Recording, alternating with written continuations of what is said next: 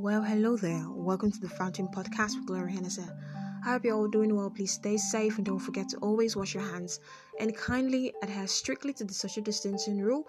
Thank you for choosing to stay safe. And also, I might sound like a broken record, but please do wear a mask. I also appreciate you and love you for listening to my podcast. Thank you. Yippee! It's a new month. I must have gotten wandered away or wandered off yesterday. I should have said a happy new month yesterday. But to all my podcast listeners, I love you and it's a happy new month. I pray that this month brings great things for us, okay? Alright, so we continue from where we stopped yesterday. Uh huh. So finally, horror has come out or snapped out of the fact that this is a cheese that station C. We have to find new cheese. Do you want to know if he found new cheese? Stay with me and let's hop in. I don't know, Haw said. He had asked himself those same questions too many times and felt the fear again that kept him where he was. He asked himself, Where am I more likely to find cheese? Here or in the maze? He painted a picture in his mind. He saw himself venturing out into the maze with a smile on his face. While this picture surprised him, it made him feel good. He saw himself getting lost now and then in the maze, but felt confident he would eventually find new cheese out there and all the good things that came with it. He guarded his courage, sorry, he guarded his courage.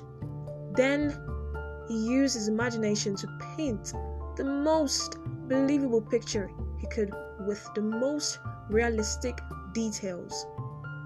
Let me say that again. Then he uses imagination to paint the most believable picture he could, with the most realistic details of him finding and enjoying the new taste of cheese. New cheese, actually. He saw himself eating Swiss cheese and with holes in it, bright orange cheddar and American cheese, Italian mozzarella, and wonderfully soft French camembert cheese. Pardon me, camembert cheese. And then he heard him say something and realized that they were still at Cheese Station C. Haw said, Sometimes, Hem, things change and they're never the same again. This looks like one of those times. That's life. Life moves on and so should we. Haw looked at his emaciated companion and tried to talk sense to him. But Hem's fear had turned into anger and he wouldn't listen. Haw didn't mean to be rude to his friend, but he had to laugh at how silly they both looked. As Haw prepared to leave, he started to feel more alive, knowing that he was finally able to laugh at himself, let go, and move on. Haw laughed and announced, It's maze time! Are you ready? It's maze time! Hem didn't laugh and he, didn't respond actually.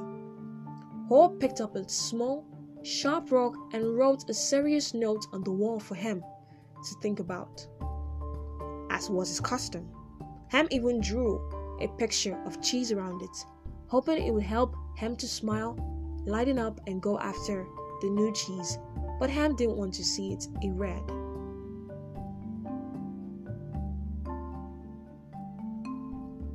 If you do not change, you can become extinct. Then Horse stuck his head out and peered anxiously into the maze. He thought about how he'd gotten himself into this cheeseless situation. From me to you, it is I love you, do take care of yourself, and don't forget to always smile. From me to you again is I remain your beautiful host, Cheetah the L O R N Y. Do have a beautiful day. Bye.